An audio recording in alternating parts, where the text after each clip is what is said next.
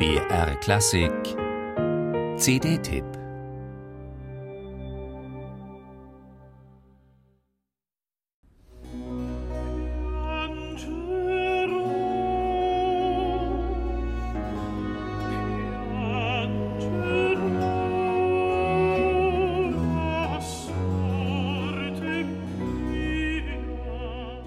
Die Italienerin Sara Mingardo und die Polin Eva Potles zählt man zu den besten lebenden Altistinnen weltweit und das völlig zu Recht.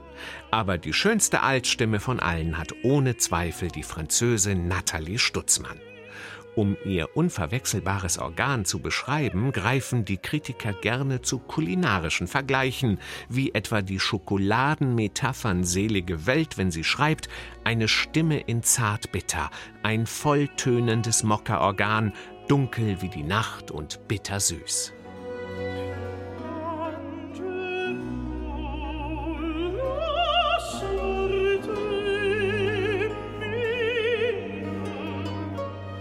Und nicht nur die bittersüße Schönheit ihrer Altstimme zeichnet die Sängerin aus.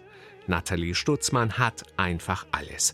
Eine vollendete Technik, eine natürliche Leichtigkeit, eine große Farbigkeit sowie Wärme und Emotionalität, die ihresgleichen sucht.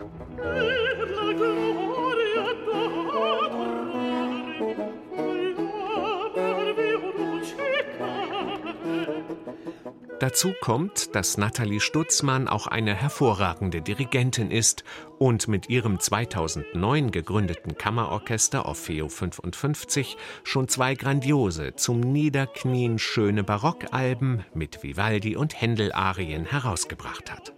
Dabei singt und dirigiert Nathalie Stutzmann gleichzeitig. Ihr neuester und dritter Streich mit Orfeo 55 heißt Quella Fiamma und enthält eine Auswahl aus den berühmten Arie Antike, die Alessandro Parisotti Ende des 19. Jahrhunderts bearbeitet und herausgegeben hat, als sich kaum noch jemand für barocken Gesang interessierte. Nathalie Stutzmann singt diese Arien von Cavalli, Porpora, Händel, Scarlatti und Co. nicht in Parisottis Klavierbearbeitungen, sondern historisch informiert in der originalen Orchesterbegleitung, was so manche Recherche in den Musikarchiven dieser Welt mit sich brachte.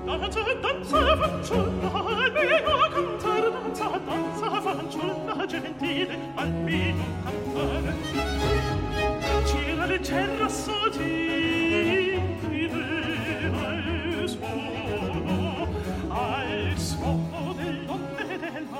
Manchmal fragt man sich wirklich, wann Nathalie Stutzmann eigentlich Atem holt.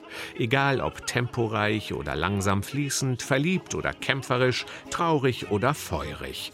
Die von dieser Altistin interpretierten antiken Arien sind allesamt ein Hörgenuss. Und das von ihr geleitete Orfeo 55 Barockorchester begleitet diese Mustersammlung italienischer Arienkunst ebenso einfühlsam wie originell. Ein Album so köstlich wie edle Zartbitterschokolade.